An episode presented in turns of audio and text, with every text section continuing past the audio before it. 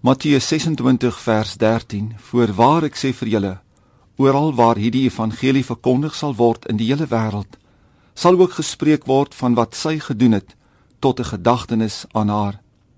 Ons het 'n kospakkie projek by die gemeente waar ons traag om ons behoeftige lidmate te help wat finansiëel swaar trek. Die gebruik is om dan die eerste Sondag van die maand iets in die lyn van onbederfbare voedsel kerk toe te bring wat dan vir genoemde doel aangewend word. 'n Vrou bel my die Vrydagmiddag om te hoor of ons by die huis is, want sy kan nie die spesifieke Sondag in die kerk wees nie. Sy sit 'n winkelsak af vol kruideniersware en bo-op lê 'n koevert waarop geskryf staan: Sondag se kerkgeld. Verstaan net eers mooi. Hierdie vrou is 'n enkel ouer. Sy kry self finansiëel baie swaar. Sy kon nie die spesifieke Sondag daar wees nie, maar sy stuur 'n pakkie met voedsel plus die offerande geld. En dan is sy nie eens lidmaat nie op daardie stadium het sy slegs ons dienste bygewoon. Nog nooit het ek so iets teëgekom nie. Ek self het nog nooit so iets gedoen nie.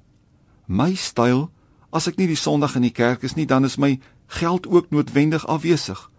Maar nie hierdie vrou nie. Sy het haar kerkgeld en haar bydrae tot die kospakkie projek vooruitgestuur. Dit het my laat dink. Sy het nie 'n rekenaar nie en weet weinig van die moderne tegnologie.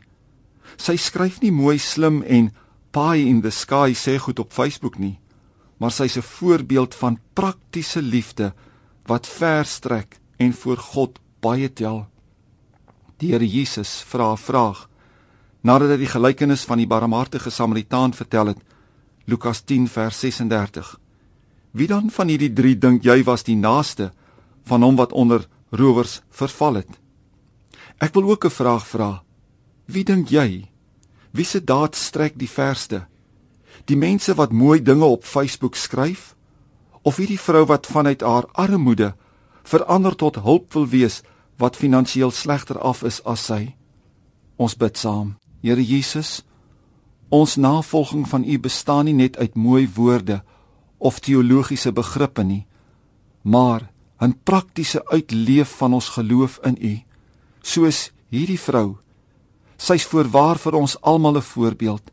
Help ons Here om so ook aan ander te doen. Amen.